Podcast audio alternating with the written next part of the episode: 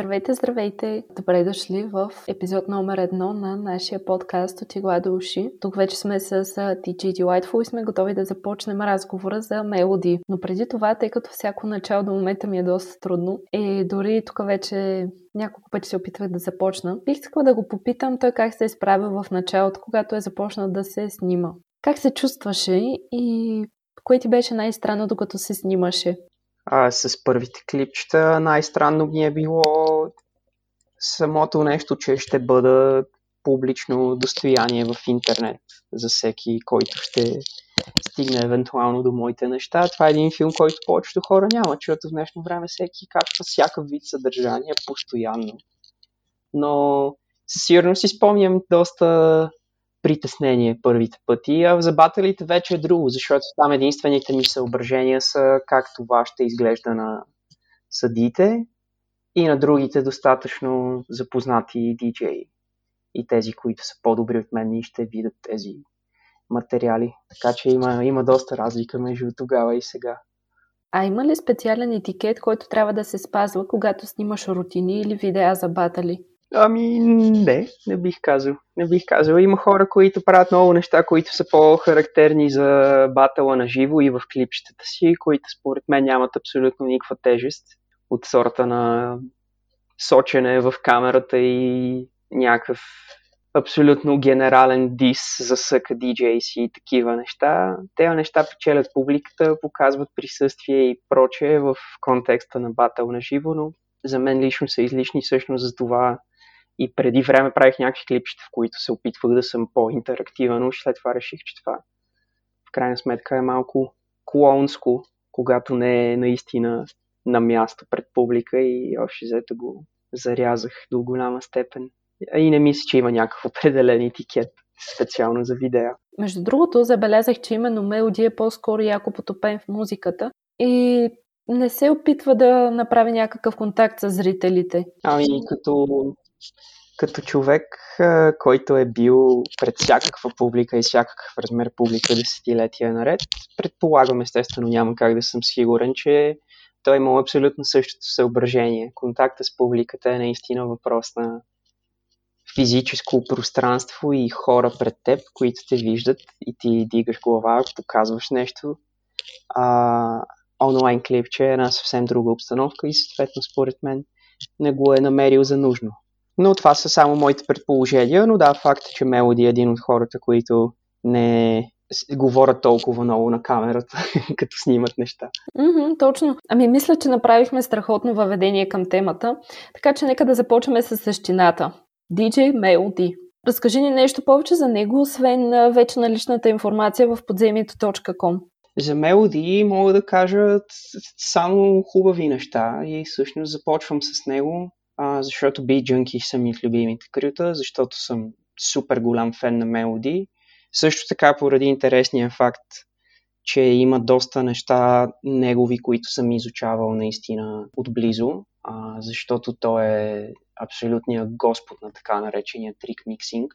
Не ми се навлиза толкова много в технически детайли, но има изключително уникален стил за определени технични неща. И всъщност много, много време съм прекарвал, изследвайки такт по такт и част по част а, разни от изпълненията му. Така че ми е изключително отблизо познат като диджей, като подход.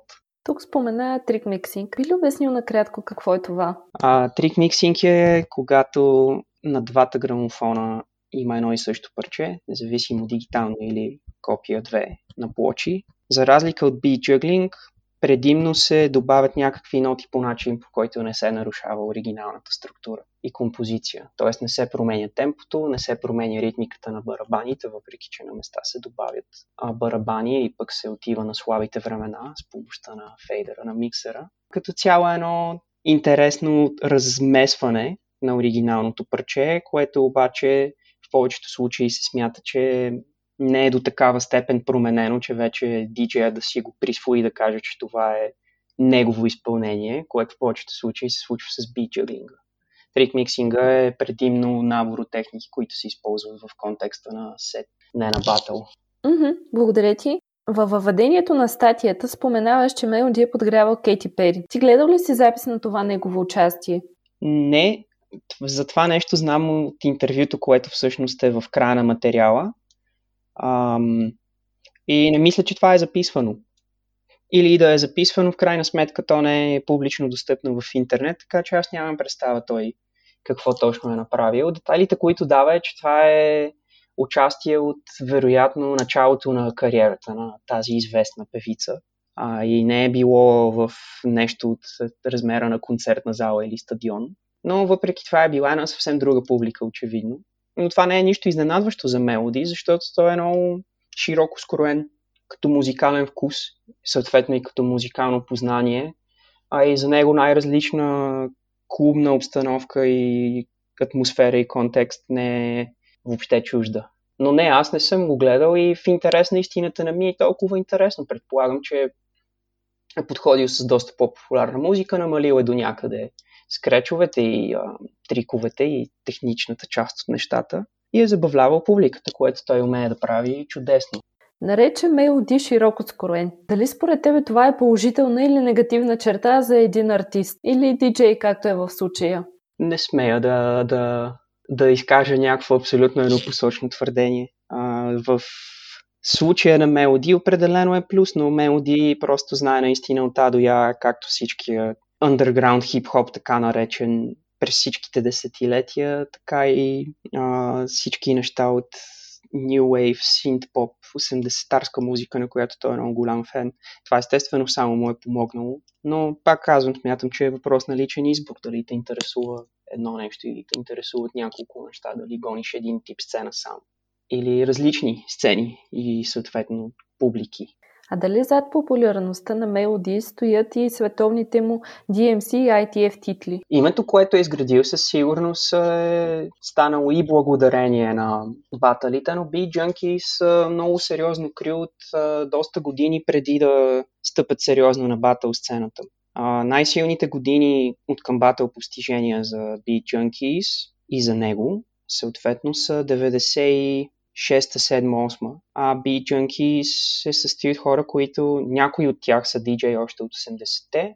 Мисля, че 92 е официалната година на създаването на крюто.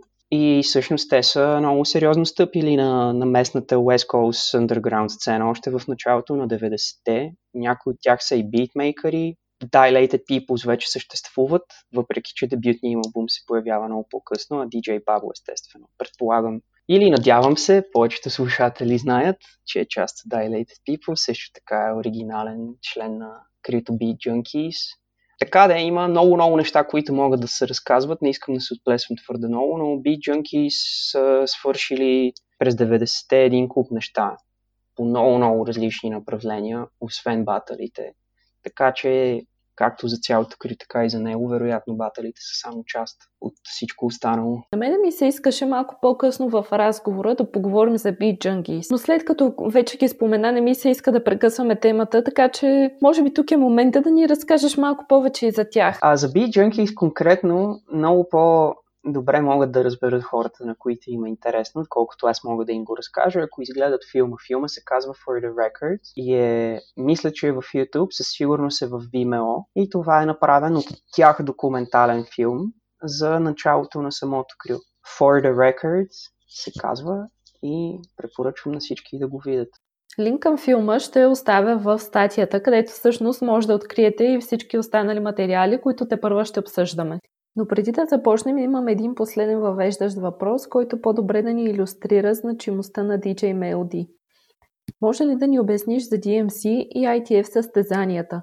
Защо са толкова важни? Какви умения се търсят там и така нататък? А DMC са важни, защото са почнали много рано и са спечелили много голяма популярност през годините и са го правили, когато това не е било толкова а, популярно на по-широка публика и не е имало такава голяма сцена. DMC са предложили доста сериозна сцена а, още през 80-те. Така че в момента, в който Beat Junkies вече стъпват на батъл сцената също така, DMC-тата са нещо като литмус тест. Те са почти задължителни за всеки Scratch DJ, който иска да заяви нещо в рамките на хип-хоп света. А ITF е друг формат, който а, също в последствие, според мен, заради участващите и заради това колко квалитетен се е получил батъл с годините, имайки предвид кой е участвал, добива много голяма популярност също, но за този специално батъл аз не знам толкова много в смисъл на история на възникването му. При него интересното е, че той е бил разделен на две полукълба и световните финали са се състояли от хора, които печелят едното полукълбо и другото полукълбо. И съответно има доста материал от тези батали, които не са архивирани. Защото преди интернет повечето от тези неща отиват на официалните DVD-та, които са с финалите, а, някои по-големите държави имат DVD-та с а, местните национални финали, но има доста липсващ материал от тези полусветовни финали преди големите световни финали. А ITF дори не съм сигурен кога започва, но ако не бъркам, даже сега ще направя една справка, защото тук си имаме едни неща записани. ITF започва 96-та. И в момента IDA е пряко продължение на част от ITF. Всъщност тази част от ITF, която е чисто географски Европа. Така че, въпреки че се сменили компании и предполагам шефове, не знам, не се интересувам от бизнес частта, сегашното IDA световно е пряко продължение на ITF по много различни а, критерии. Съответно, двата батъла имат различни формати, винаги са имали. А, в ITF се появяват отделни Scratch Beat Juggling категории, което в DMC го няма всъщност и до ден днешен. И съответно има малко по-различни правила, като структура на самия турнир, като време траене на а, сетовете, които трябва да се направят. И още един куп неща мога да кажа, може би насочиме с още някакви въпроси към нещо, което е Добре, записваме отново.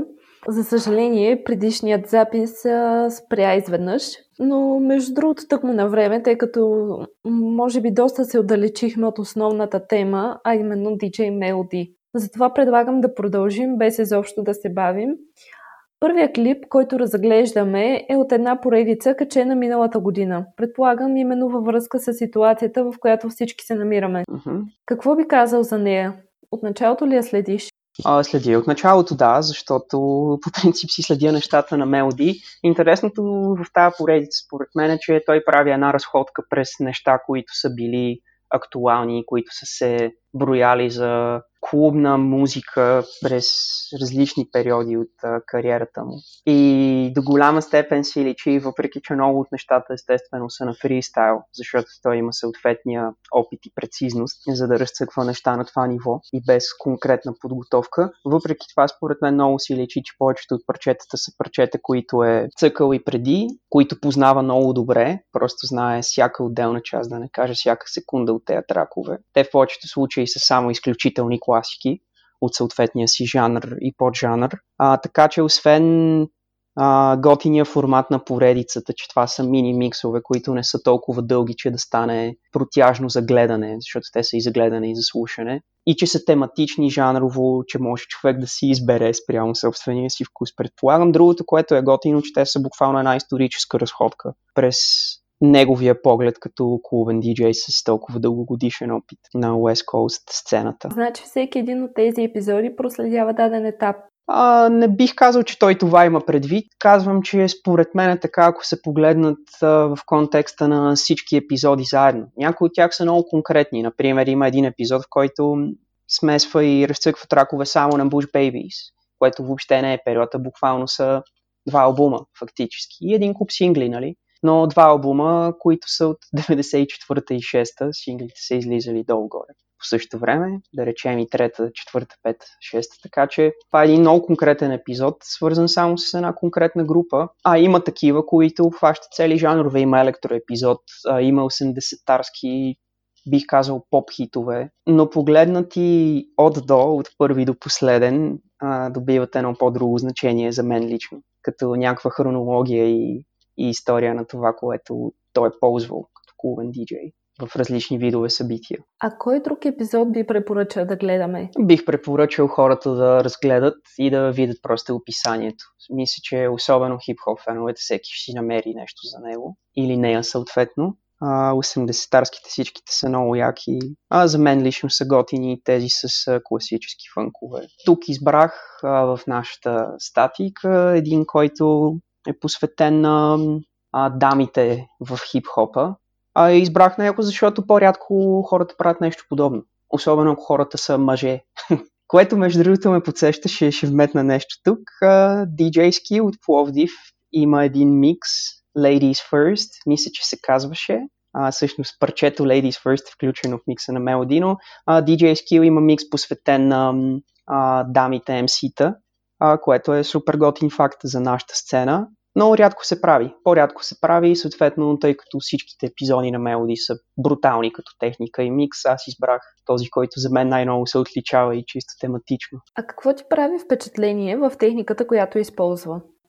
Как би коментирал развитието му и всъщност виждаш ли някаква препратка към миналото, освен с музиката, която е подбрал? О, със сигурност. А, най-малкото тази поредица все пак е само на плочи. По принцип на плочи е трудно човек да направи нещо, което не е препратка към миналото, защото формата е чисто технически доста ограничаващ. А, съответно, естествено, всичко, което прави той в тази поредица са неща, които вероятно е правил по абсолютно същия начин през 90-те. Но не ми се навлиза в твърде много технически детайли. Въпросът е, че неговия стил е страшно уникален, защото в миксовете му търнтейбълизма е застъпен постоянно, по много фин начин и тъй като прави трик миксинг, а не би джъглинг, не губи според мен по-масовия слушател толкова лесно, колкото изпълнения, които отиват към батъл стил и не са толкова лесно разбираеми за по-широката хип-хоп публика. Мелоди има чудесен флоу, ако мога да го нарека, в изграждането на миксове и в кътването на парчета. А и съответно е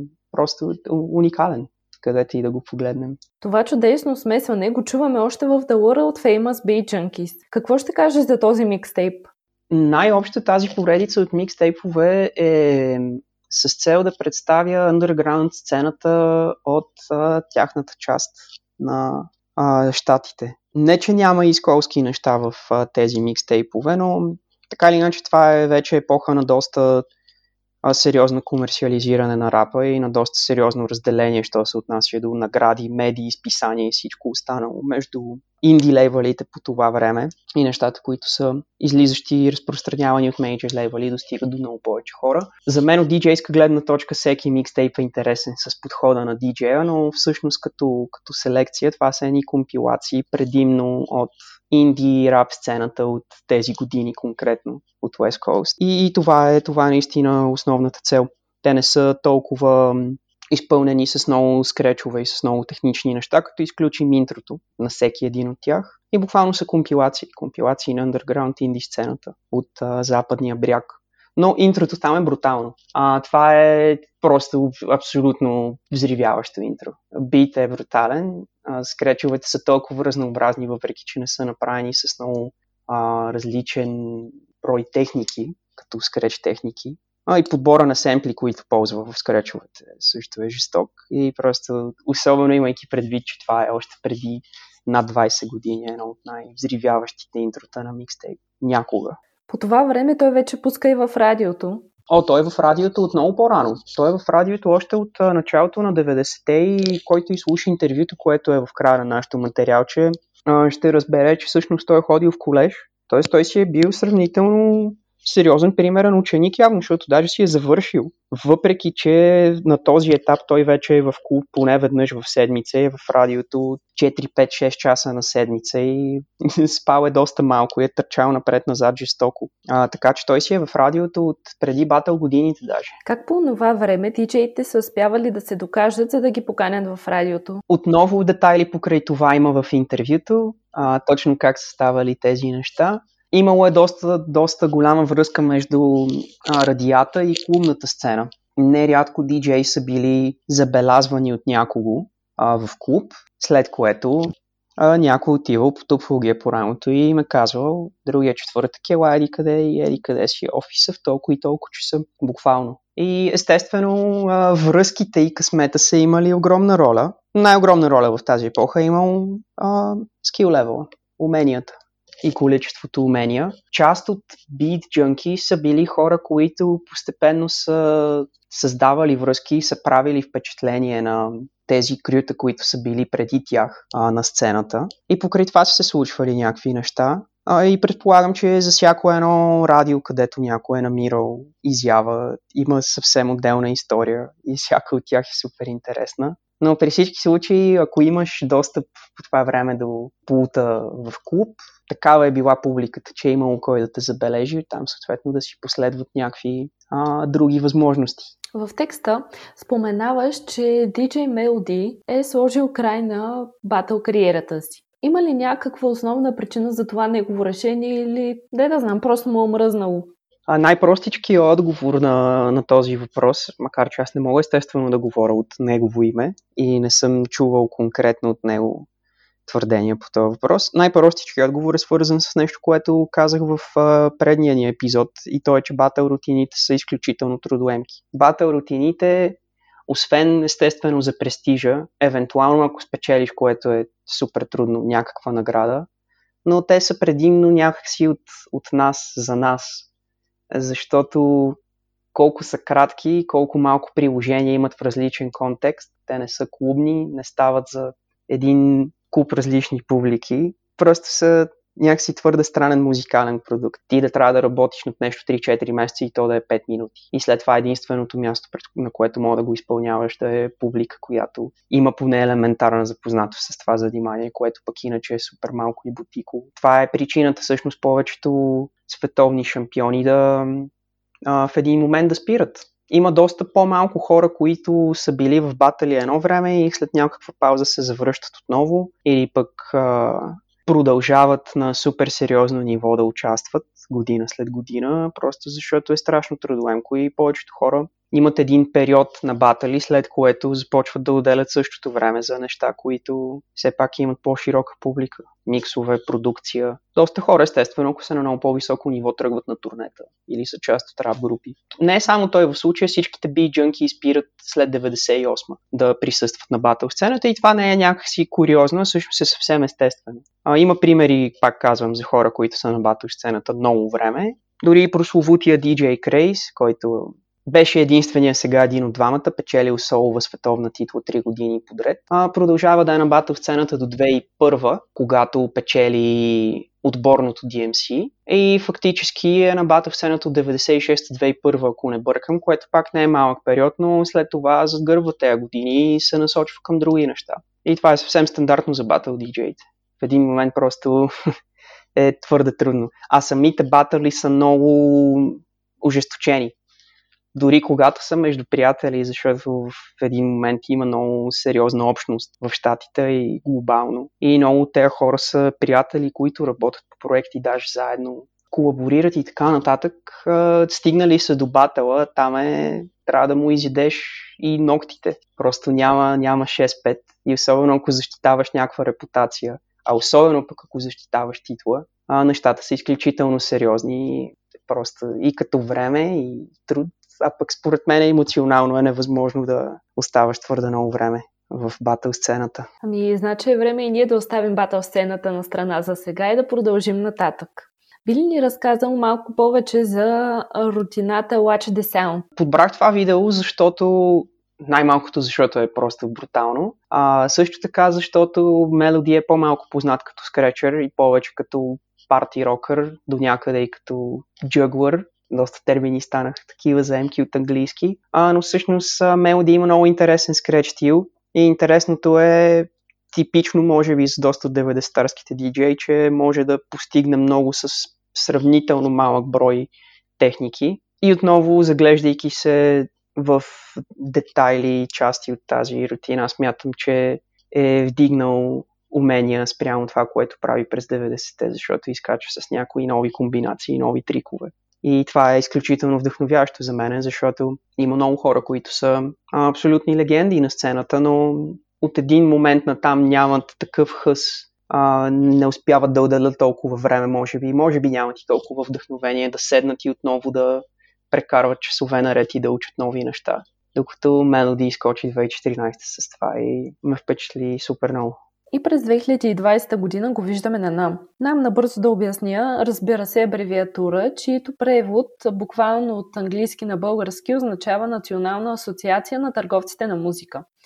И всъщност това е една организация, имаща за цел да укрепи индустрията за музикални продукти и да популяризира удоволствието и ползите от правенето на музика, която ежегодно организира едно от най-големите изложения, подкрепено с различни шоу-кейсове. И тази година, т.е. миналата година, DJ Melody е един от участниците в тези шоу-кейсове. На какво би искал да обърнем внимание тук? А, този сет от а, NAM е до известна степен сходен с поредицата мини-миксове, които обсъждахме вече, Putting It on Wax. Като в случая да речем, че една идея по-техничен, поред мен е подбрал някои от най-емблематичните за него лично като DJ тракове, които често изпълнява на различни шоукейсове, когато е поканен. И според мен това е един шоукейс, който някакси се показва с цялата си техническа брилянтност. Затова и го подбрах. И за това казвам, че още един пример, че продължава да доразвива умения, защото има детайли в този шоукейс, които за мен лично показват дори още едно ниво отгоре над това, което прави през 90-те. В края ти си ни оставил едно негово интервю, което всъщност вече доста пъти споменахме, така че може би няма нужда да обсъждаме допълнително и то няма какво да се каже повече, просто трябва да се чуе. Така че, може би, ако искаш да кажеш нещо последно за него, нещо, което може би не сме казали или пък се сещаш сега, и евентуално да приключим с а, едно представене на това, което ни предстои в а, втори епизод на Отигла до уши. Надявам се, че а, всички, които слушат този подкаст, ще отделят време на, ако не всички, то поне повечето от представените видеа. А, за Мелоди нямам какво повече да добавя, защото смятам, че всичко, което казах до сега, показва достатъчно кръсноречиво колко респект а, имам за този човек. Абсолютна легенда. И надявам се, че на всички им е било забавно и интересно. А следващия път ще се гмурнем в дълбините на батъл сцената, но ще разгледаме двама диджеи, които са доста по-нови на сцената и които правят доста по-различни като, и като подбор и като вид изпълнение неща. Така че ще е абсолютно контрастно. Няма да се придържаме само към старите и познати легенди, естествено, и за това следващия епизод ще говорим за Рейко и Латипик, съответно от Япония и Франция две дами на търнтейвалийската сцена. Това звучи чудесно. Обедена съм, че и следващия ни разговор ще е интересен и даже много се радвам, че ще си говорим за жените в хип-хопа, защото честно казано струва ми се, че те са доста малко в а, тази култура или поне не се говори толкова много за тях. Така че общо взето нямам търпение за следващия ни разговор. Много ви благодаря, че ни слушахте. Не забравяйте да четете статиите, да следите в сайта ни дали няма нещо ново публикувано, да ни последвате в всички социални мрежи, както нас, така и DJ Delightful. И... Ами това е за тази седмица. Пожелавам ви да бъдете здрави и до скоро! До следващия път!